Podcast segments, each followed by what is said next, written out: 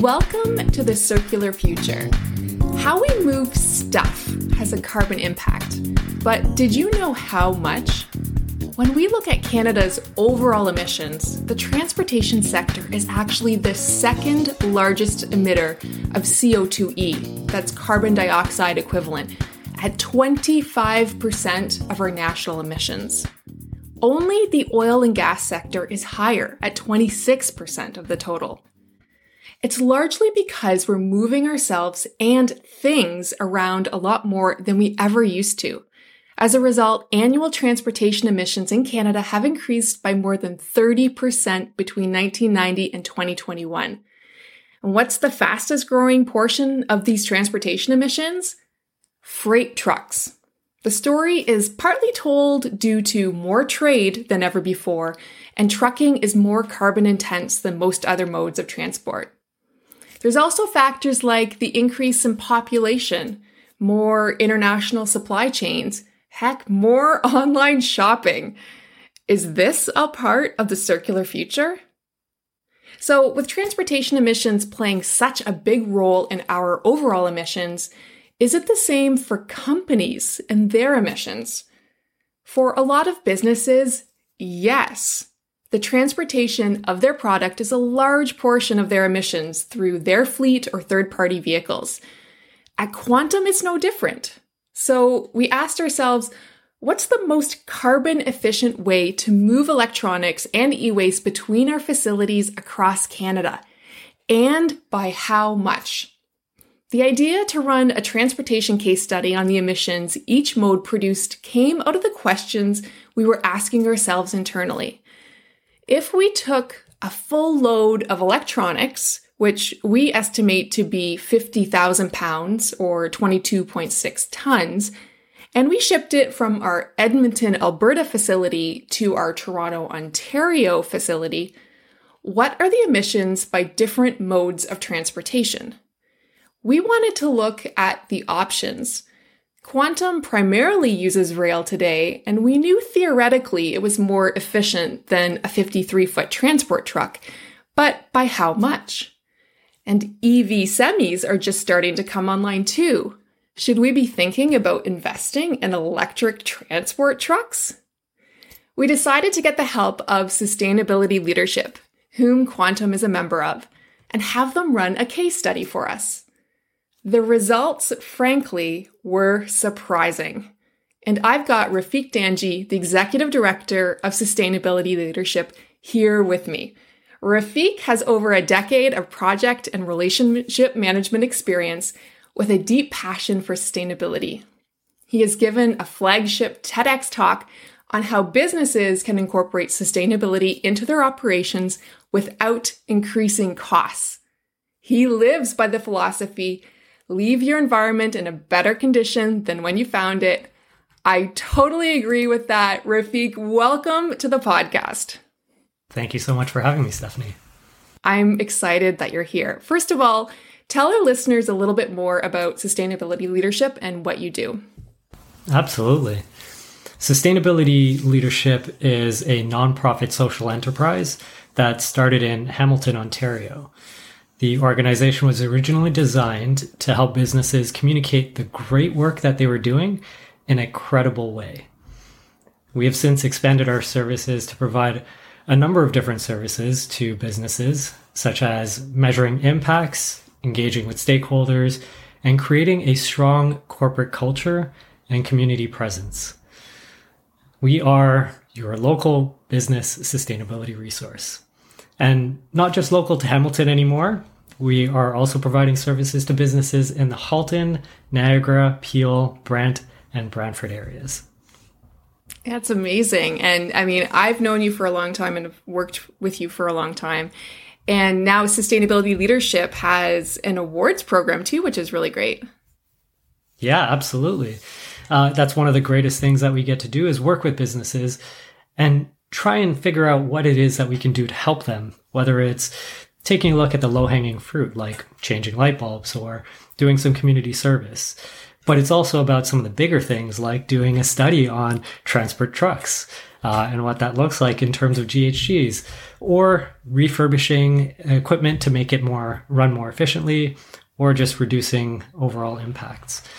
Um, and we do this throughout the year with our members. But as you mentioned, we do have awards that we issue every year in June, which is really exciting. We get to showcase all of the great work that our members are doing throughout the year. Uh, so happy to happy to have people join us and get inspired by all of these great stories. Uh, the event is uh, June first uh, most likely June 1st. We're still confirming uh, the date at this time, but the Sustainability Leadership Awards is very exciting time, and we encourage everyone to come out and check it out. Yeah, it's it's always such an inspiring night to see what others are doing. So we'll drop the link in the show notes when it's available. So for us, sustainability leadership has always been the trusted external expert to us. Like we go to you as a resource. And so when we had this idea of we want to understand the GHGs between the different modes, that's why we turn to you because you're so great at that.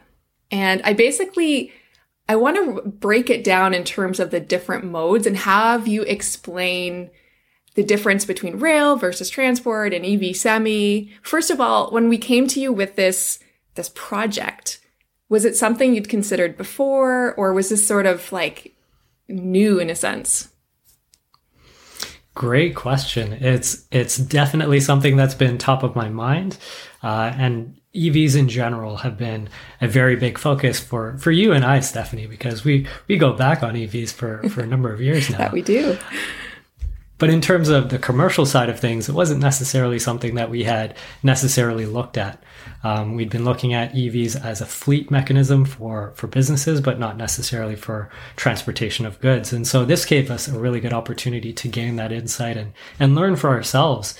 Um, and it's really interesting because there is so much out there to be able to create efficiencies, um, such as putting uh, I think barriers or or uh, side rails on on these trucks, these diesel trucks, to make them more efficient and slipstream. Um, but now we have EVs as an opportunity and potentially even hydrogen as well. Yeah. So we'll get into more of that.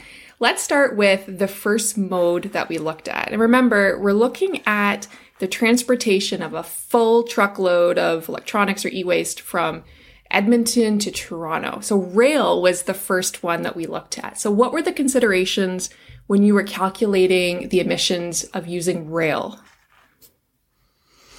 Yeah, one of the biggest things with rail is that um, we have one rail system.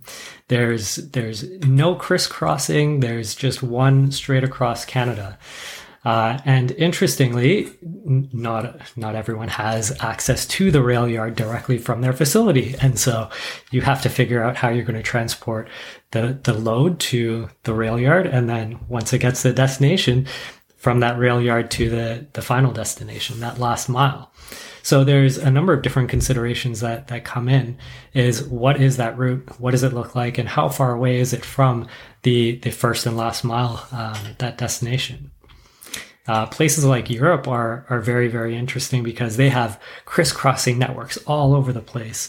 Uh, and I was looking it up. I was I was trying to to get a sense of the the spans of the rail network, and it just it's it's like a spider web through through Europe, which is amazing, and it makes it extremely accessible. In Canada, we have we have the one rail that goes across Canada, which is fantastic that it, it's working and we've kept it alive. Um, but when you consider the distance that it's gone, this in this particular scenario, Edmonton to Toronto, I was trying to see how far that would stretch through Europe. And if we were to go from Lisbon, the very west coast of, of Europe, it would go all the way to Warsaw, Poland, which is all the way in Eastern Europe. So that is a huge span to cover uh, I think like six or seven different countries that it goes through to be able to get there just to match the same route that we would have to go through in Canada between Edmonton and Toronto. Wow, that's incredible and puts it in perspective, really. And we know in Europe now, too, they are banning short haul flights because they figure, you know, if it's two hours or less, people can use rail and the rail system is largely electric there. So, what about here in Canada? How efficient is our rail system in terms of carbon emissions? It's extremely efficient, which is great. Um, we we were calculating that distance uh, that it would take, and, and in terms of emissions, it takes about one ton of emissions to to travel that distance. I think uh, almost three and a half thousand kilometers, um, which is incredible. And we'll we'll talk about uh, the the relation that is to to the diesel trucks in a bit. But the the most interesting part is that it can a, a rail a rail car can can transport thousands of tons of, of material and it makes it super efficient to have that one mode that one source carrying all of that uh, and creating only one ton of emissions for a whole truckload. Yeah that's that's crazy. And we'll talk about the comparison of the different modes and what their emissions were at the end one other question about rail what about the time perspective? Like, is it any more or less efficient in terms of time? That is a huge consideration. There is, um, because of the, the weight of the train, it takes a long time for it to pick up speed. And once it picks up speed, it's a little hard to slow down as well. So when it makes those stops, every time it stops and starts, it, it takes quite a while and and sometimes they'll wait until the train is actually fully loaded before it leaves. Uh, so if there's a few cars missing or a few cars empty, it might wait for a load to, to, before it leaves the station. So in general, the timing is is a huge, huge cost factor. So we talk about financial costs, we talk about environmental costs, but there's also the time cost as well. And that is a huge factor when it comes to rail, that it's it's probably the slowest mode of transportation. It's really efficient, but it takes a long time. Yes. Well, everything has its pros and cons, I suppose. So, so let's now look at the transportation, like transport trucks. What it, what did you look at with that? Did you look at gas or diesel? Our uh, initial uh, instinct was to go with diesel, and we were trying to trying to make sure that we did our, our due diligence, and so we looked into the difference between gas and diesel, and between the two versions of transport trucks, what we found is that diesel trucks are actually 10 to 15% more energy efficient than a gasoline transport truck. And that's simply because of the amount of energy that's contained in a diesel, uh, in the diesel fuel when it's, when it's combusted. So we ended up looking at the diesel truck and, and just kind of eliminated the gas truck. And for the most part, most, most transport trucks on the road are, are diesel trucks. Um, and so we've, we, we took a look at that. Our, our next portion was to make sure that we were looking at the correct routing. And we wanted to make sure that we were using the, the, the shortest route possible, which is basically through Canada. Um, there is another route that is very similar in length, uh, and it's two hours shorter, but goes through the US. And one of the challenges that we came across when going through the US is that you have to go through customs going out into the US and then coming back. Um, and so we wanted to avoid that time delay um, but also picking the shortest route. If it meant two hours longer, it may end up balancing out in the end. So our route that we chose was uh, strictly through Canada to avoid a lot of that, um, a lot of those hurdles. Yeah, that makes sense. And I, I think most of our our trucking does come through Canada, not through the US route. What about the carbon efficiency of these diesel 53 footers? How, how carbon efficient or maybe it's inefficient are they yeah over time uh, it's it's it's gotten a lot better um, these these uh, diesel trucks have a number of different gears to try and make sure that they're pu- pulling the payload that they can, but not necessarily using all the fuel that that they have uh, at the same time. So it's a really interesting progression over time. But uh, what we found is that it seems to have plateaued over the last uh, decade or two. Um, the the major innovations that have come across um, over time with the diesel trucks in the last decade are these additions, and you might see them on the highways now. These additions to make the, the trucks more aerodynamic. So you might notice that the, the hood goes up higher so that the wind goes straight up over the the edge of the uh, the, the trailer. Uh, you might notice these uh, side panels on the underneath the trailer between the the axles uh, to make it more aerodynamic. Or you might notice that the hubcaps on the actual trailer or, or the truck itself are flat to reduce that drag. So it's just small minor tweaks now that are trying to make it more aerodynamic and more efficient in that way. Mm, I don't think I've ever seen the the hubcaps. I'll look for that. But uh, you're right. I've seen all the other additions to the truck to make it more aerodynamic. Finally, what about weather? How much do you think that weather impacts the trucking and therefore the carbon emissions that we might assume? Absolutely. Weather plays a huge, huge uh, impact and, and, not just weather. Um, so for example, if it's, if it's cold outside, you're running the heater in, in the, in the cabin, which then uses up a little bit more fuel. Um, what's interesting is that we don't necessarily notice the impact on fuel when it comes to running a heater or air conditioning. Uh, and that's simply because the, the fuel source itself is not very efficient. Um, gasoline is is about 30% efficient, uh, and diesel trucks are about 35% efficient in terms of that consumption of of uh, energy. Uh, so we we don't necessarily notice when it's rainy or when it's cold, when it's wet, um, or when it's windy, uh, so much as as uh, with other modes. Um, but what's really interesting is is not just the weather, but the the grade. So the elevation that you're going up and down that can have a huge huge impact. Going down is extremely difficult for um, for heavy payloads, uh, especially if it's uh, below a certain grade. Um, in a lot of cases, you you might notice if you're driving across Canada in some of these uh, back routes that they have pull off areas for trucks to to try and slow themselves down if they're coming down too quickly. But going back up, you know, they have to they have to try and maintain momentum and, and keep moving. Because if they stop and they have a heavy payload, they may not be able to have enough momentum or speed to to pick back up. So there's there's a lot of different factors that come into this, and all of it uses fuel. Going downhill, even though you're just riding the brake, the engine is still running, and there's still being fuel being consumed. So yes, absolutely, weather has an impact. Not as significant, but it's more so the elevation that that plays a huge factor. That's fascinating. I don't think I've ever been more attuned to the weather having an impact before I drove an electric vehicle because then you see it directly you see your range drop if the weather is really cold and but you know interestingly we now have semis electric semis that are starting to come online which was not even a, a consideration you know a few years ago but it's becoming a reality and by electric semi ev semi i mean for example the tesla semi is the the most well-known one that's coming out. So Rafiq, what do we know so far about EV semis? Yeah, um, when we originally did this study, uh, it was still a, a, a huge unknown. Um, there were a lot of variables that were still in question. Um, quite a few uh, articles that came out where you couldn't tell if it was the official source or not.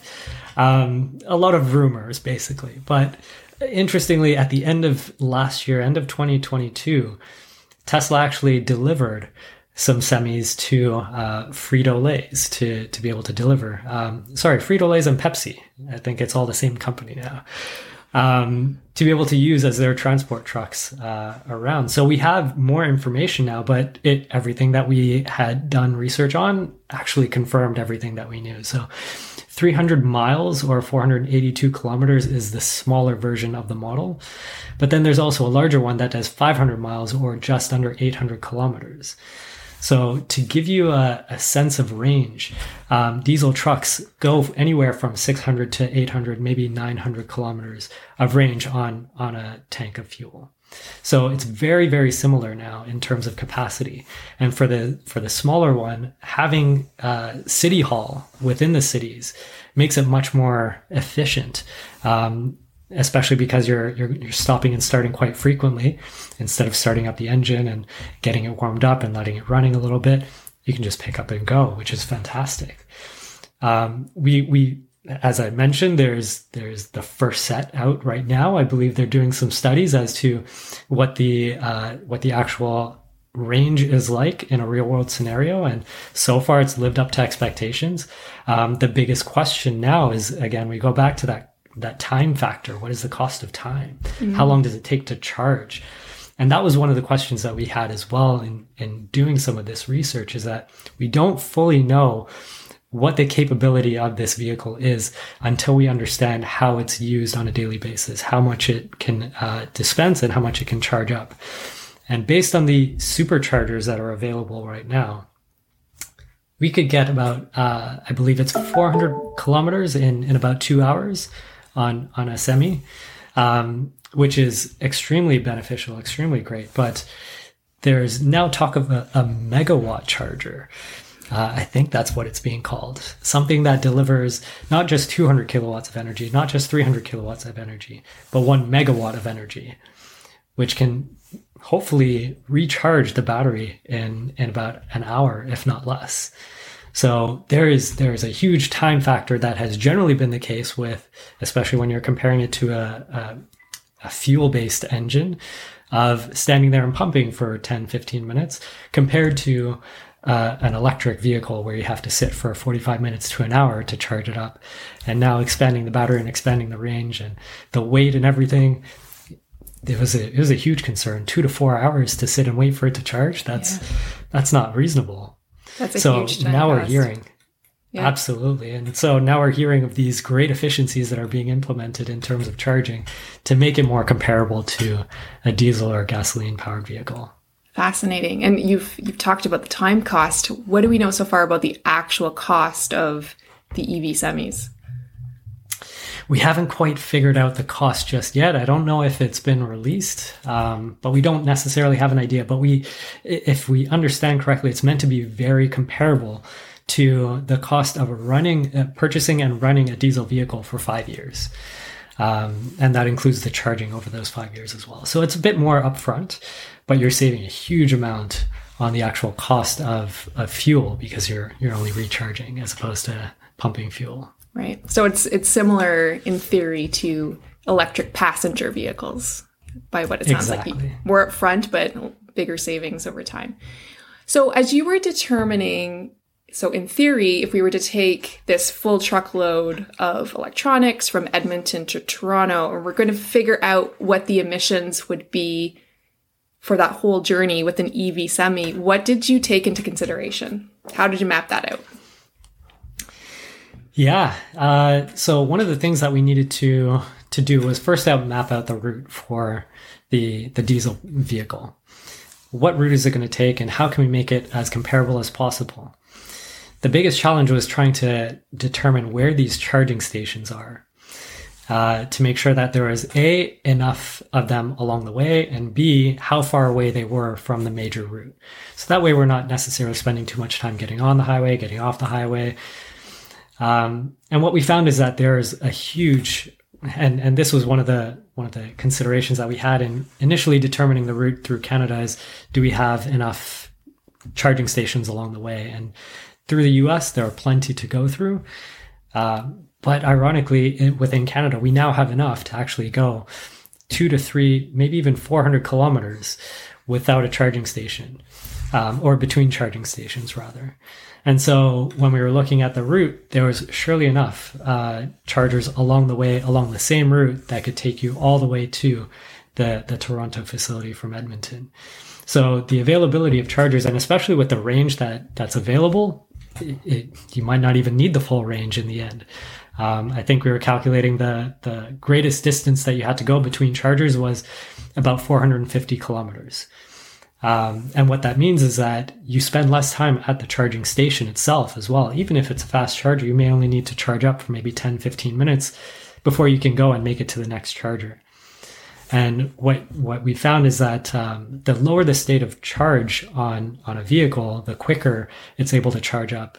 And I love to give the analogy of um, pouring a glass of water. If you have a giant pitcher of water, and you're trying to pour it into, into an empty glass, what you normally do is you pour it, trying quickly, kind of quickly to, to fill it up, but then you ease up at the end so that it doesn't overflow. And very similarly, that's how batteries tend to charge is that they fill up really quickly in the beginning, but then ease up towards the end so that it doesn't overflow.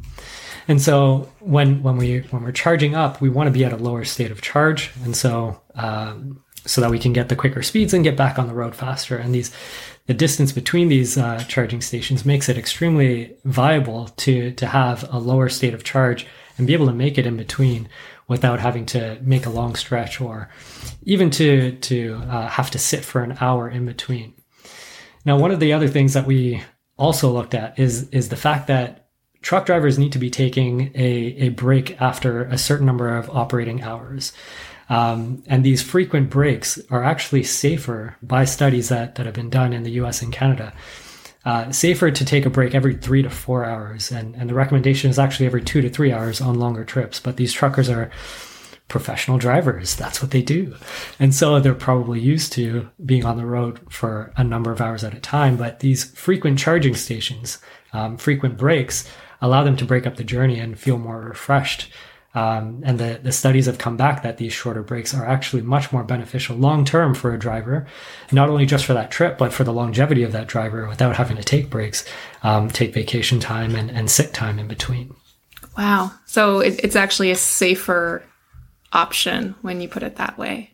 Wow. Yeah. Now, in terms of the actual emissions, the trucks themselves don't produce any carbon emissions, but it's the the power that they are recharging at. That's where we factor in the emissions. So, tell us about how you map that out and what was the different factors that went into calculating those emissions.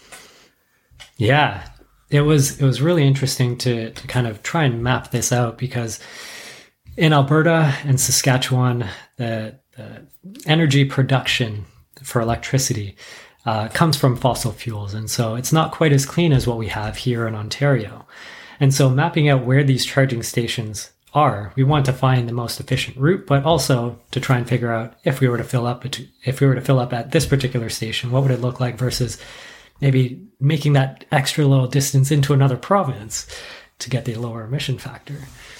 Um, and what we found is that in Saskatchewan, Alberta, um, the, it's it's one of the highest emission emitting sources of uh, electricity. But in Manitoba, it's so clean. Um, and we were trying to figure out, you know, can we charge more in Manitoba uh, so that we can reduce our emissions? Um, but ironically, there was only one stop necessary in Manitoba, and we continued on to Ontario. And Ontario, we're very fortunate to have a significant, uh, significantly low emissions um, when it comes to electricity. Not as low as Manitoba, but maybe one day we can get there in the near future. Uh, so in terms of in terms of electricity consumption, that's where the emissions come from when you're charging at these stations. Mm-hmm. Okay, so I'm sure people are wondering what were the results of this case study between rail versus transport truck versus EV semi? Yeah, it was a really interesting study, and uh, I loved the fact that we got to we got to do this study. It was it was great. What we compared was not just rail, um, and and as I mentioned earlier, we had to factor in the the transport of that material to the rail yard. So there was a bit, a bit of diesel truck there.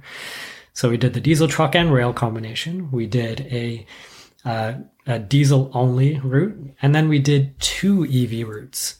We did one with the 500 uh, kilometer, uh, 500 mile version, and one with the 300 mile version. And so it was really interesting to come across these results when, when we were looking at it. We were quite surprised that we had such distinct uh, results. Um, and it's fascinating to see. So, to start off, uh, the diesel powered truck, if we went from Edmonton to Toronto, the emissions that were created from that one, one route is 10.8 tons of emissions. So, quite a heavy amount. When you take a look at the rail and diesel combination, it drops to 1.24 tons. So, a tenth of that emissions. And this is where it kind of gets interesting when we're looking at the 300 mile versus the 500 mile semi electric truck. So the 300 mile ended up being 1.03 tons, so it's still even less. And the 500 mile ended up being 1.07 tons of CO2 emissions. So the 300 mile actually ended up being more uh, energy, I guess, intensive, um, or emissions, uh, lower emissions um, than the 500 mile, and that was that was mostly because you didn't have to sh- you didn't have to recharge quite as much in some of these other areas. So we were able to skip um, one of the charging stations with the 500 mile. uh, versus the the 300 mile we had to add on an extra charger. But that extra charger ended up being a low emissions charger, and so it ended up being more uh, emissions friendly uh, in the end. Yeah, that really surprised me that the 300 mile version was the most efficient out of all of them. The other thing that just really blew me away was that rail was not far behind the EV semis. So 1.24 to uh, 1.03, 1.07. So really rail, which is something that we have today, if we can do anything more by rail, it surely will save us. Because remember, that's like about a tenth of the emissions of the transport truck. Did that surprise you too? Yeah, I didn't realize it would be a tenth of the emissions. I, I, thought it would be a little bit higher, but it is extremely efficient and, and very, very effective. Yeah. And knowing that these EV semis will cost, I mean, six figures, whatever that will be, it just really to me tells tells us that we should prioritize rail. Did you get any other findings from it? Any other lessons learned out of all this? I mean, there was there was so much that we gained from this. Uh, the fact that there is a lot of potential out there for EVs on the road, uh, and that the infrastructure is coming. Um, that the technology that we have, the the solutions that we have, are already available. We don't necessarily need to invent something new. Um, yes, there are some coming down the pipeline, but absolutely, we have what we need right now to be able to reduce our emissions. Yeah, and significantly. Absolutely and significantly, right? And as as we grapple with these scope 3 supply chain emissions, like we have solutions right now. So to summarize this, what would be one piece of advice that you would give to business managers or business leaders on what they can do, like an action they can take to to make a difference for their company? Step 1, you can only measure what you manage you can only manage what you measure. I think that's how it goes. You can only manage what you measure. And so step one is to really just measure what you're doing. Because once you figure out where your emissions are coming from and what what sources are contributing to it, you can then begin to actually reduce your emissions. And there's a lot of low hanging fruit, a lot of really easy wins that you can find. Um, but most importantly is to is to start somewhere, and that's with with measuring. And we're here to help. Sustainability Leadership is your go to local resource for that. Uh, we provide that resource, we provide that support and direction to really help you understand where your emissions are coming from, what you can do to reduce them, and how you can benefit the organization, your community, and the economy all at the same time. Yeah, Rafiq, how do people get in touch with you? Brilliant. Visit us on our website, sustainabilityleadership.ca. Okay and highly recommend sustainability leadership. You guys have been such a, a wonderful resource for us. So thank you. And thank you for being here Our pleasure. today. My pleasure. That, thank you so much, Stephanie. Yeah, absolutely. That was such that was fascinating really to look at the different modes. I, I hope you learned something new as well out of this conversation. Join us in our next episode and remember to head on over to quantumlifecycle.com slash podcast or follow us on Apple, Spotify, or wherever you get your podcast from. This is a Quantum Lifecycle podcast and the producers are Sanjay Trivedi and Faiza Govani. Have an amazing day. We'll see you next time.